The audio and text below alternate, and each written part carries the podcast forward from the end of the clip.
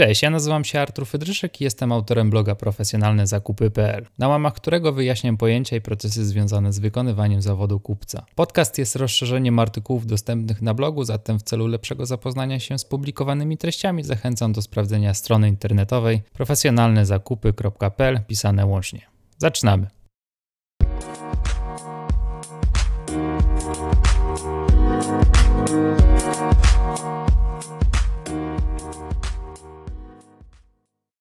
Dzień dobry, cześć. Dzisiaj opowiemy o tym, czym jest struktura kosztów oferty. Zaznaczam, iż wpis jest kierowany do osób na początkowym etapie swojej przygody z zakupami, bowiem wspomniana w tytule struktura kosztów jest jednym z podstawowych narzędzi stosowanych do porównania i analizy ofert przedstawionych przez dostawców.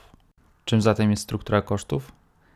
Każdy projekt wymaga starannego planowania przed jego uruchomieniem. Stworzenie zakresu prac oraz oszacowanie czasu i zasobów niezbędnych do wykonania projektu to istotne elementy procesu planowania. Struktura podziału kosztów z angielskiego Cost Breakdown Structure to podział lub hierarchiczna reprezentacja różnych kosztów w projekcie, o którą będziemy prosić dostawcę przedstawiającego nam ofertę.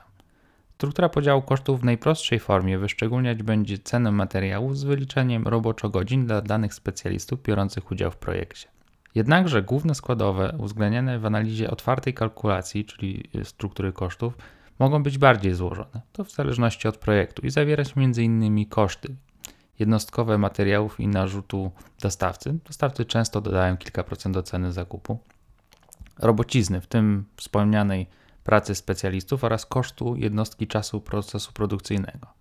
Koszty podwykonawców, koszty finansowania, takie jak kredyty, koszty inwestycyjne, np. zakup nowych maszyn pod dane zlecenie, koszty opakowań, koszty magazynowania, koszty transportu, koszty odpadów i sprzątania oraz ogólne inne przewidziane przez dostawcę.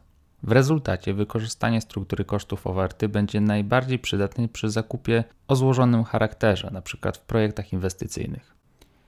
Niewątpliwie znajdzie też swoje zastosowanie przy zakupie większości usług, prac budowlanych, prac serwisowych i tym podobnych.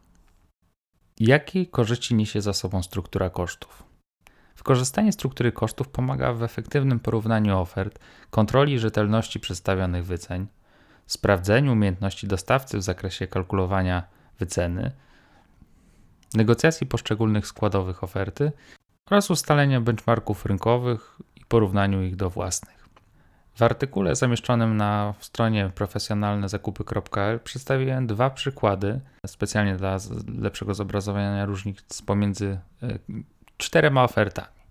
Oferta firmy A, przedstawiająca wycenę dla budowy serwerowni, zawarła jedynie koszty podstawowe, takie jak prace budowlane, koszty instalacji czy materiałów. W rezultacie mamy bardzo powierzchownie przedstawioną ofertę. Natomiast oferta firmy B przedstawiona na stronie internetowej z prawej strony dokładnie przedstawia za co i w jakich ilościach będziemy musieli zapłacić z opcjami dodatkowymi. W drugim przykładzie przedstawione są dwie oferty z wyszczególnioną strukturą kosztów, co pozwala nam na dokładne porównanie cen poszczególnych składowych. Co więcej, mm, w obydwu ofertach zaznaczyłem niektóre pozycje na czerwono, tak aby zwrócić uwagę na odchylenia w założeniach ilościowych.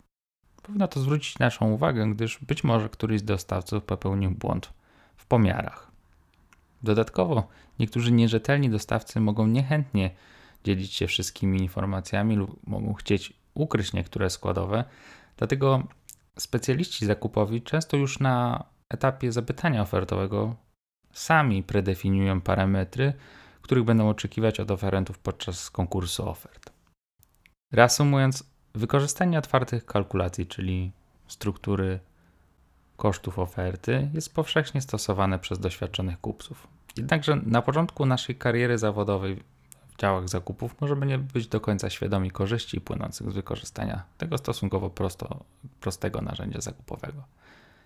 Dlatego mam nadzieję, że powyższy artykuł był dla Ciebie pomocny i pozwoli na usprawnienie Twoich codziennych obowiązków związanych z wykonywaniem zawodu kupca.